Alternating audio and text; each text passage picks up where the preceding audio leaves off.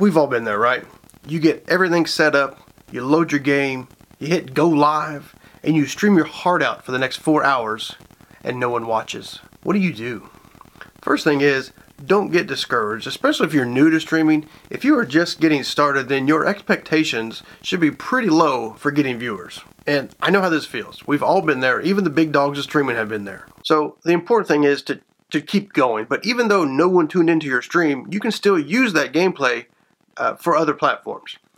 Edit it down, like we've talked about, to 10 to 15 minute videos and post on YouTube and Facebook. Edit it down to even further to post on Instagram. Use your descriptions and links to draw your audience back to your stream channel. I mean, you spent four hours of your day streaming, so you might as well go out there and use the footage any way you can. Go back and watch our content distribution framework video, and you'll see exactly what you should be doing with your streams. Even if people are watching.